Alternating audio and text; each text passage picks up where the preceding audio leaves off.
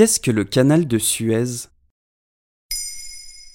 Merci d'avoir posé la question. Le vingt-trois mars deux mille vingt et un, l'Evergiven, un porte-conteneur de quatre cents mètres et de deux cent vingt mille tonnes, s'est ensablé à l'entrée du canal de Suez en Égypte. Il a fallu six jours pour le remettre à flot et pour que le trafic puisse reprendre. C'est la première fois que cela arrive et l'impact a été considérable.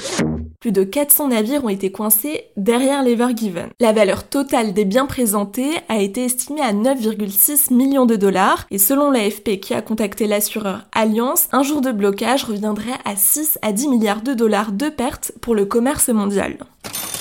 Ah ouais, mais c'est un passage maritime si important que ça, le canal de Suez ? Pas des moindres, puisque douze pour cent du commerce maritime international passe par les cent quatre-vingt-treize kilomètres que représente le canal de Suez. Il relie le golfe de Suez et donc la mer Rouge à la mer Méditerranée en débouchant à Port Saïd. C'est l'unique passage direct entre l'Asie et l'Europe sans avoir à contourner l'Afrique par le sud en passant par le cap de Bonne-Espérance. En deux mille vingt, selon l'autorité du canal de Suez, dix-neuf mille navires sont passés par là. Il est particulièrement utilisé pour l'acheminement de pétrole et c'est pour cela qu'un incident de seulement quelques jours peut avoir un effet désastreux sur le cours de l'or noir à la bourse de New York. Et ça remonte à quand sa construction ?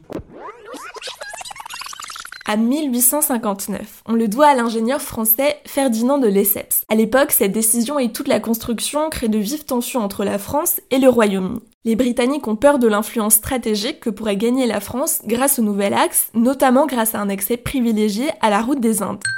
Et rappelons qu'à ce moment-là, l'Inde est placée sous domination britannique. Il faut dix ans et de nombreuses péripéties pour que la construction soit complètement terminée. Large de plus de trois cents mètres et avec vingt-deux mètres de profondeur, le canal de Suez a été un vrai défi humain. un virgule cinq million d'Égyptiens ont participé au chantier, cent vingt-cinq mille en sont morts. En mille huit cent soixante-sept, un premier navire le traverse et deux ans plus tard, l'impératrice Eugénie, l'épouse de Napoléon trois, l'inaugure.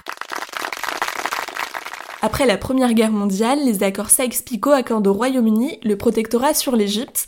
La France s'en éloigne. Et en mille neuf cent cinquante-six, le président égyptien Nasser le nationalise. Une nationalisation qui crée beaucoup de remous. En juillet, les Britanniques se retirent et Nasser nationalise. Mais la France et la Grande-Bretagne s'en mêlent et lancent l'opération Mousquetaire avec Israël. Les Nations Unies condamnent la manœuvre et tranchent. L'Égypte a une légitimité sur le canal de Suez.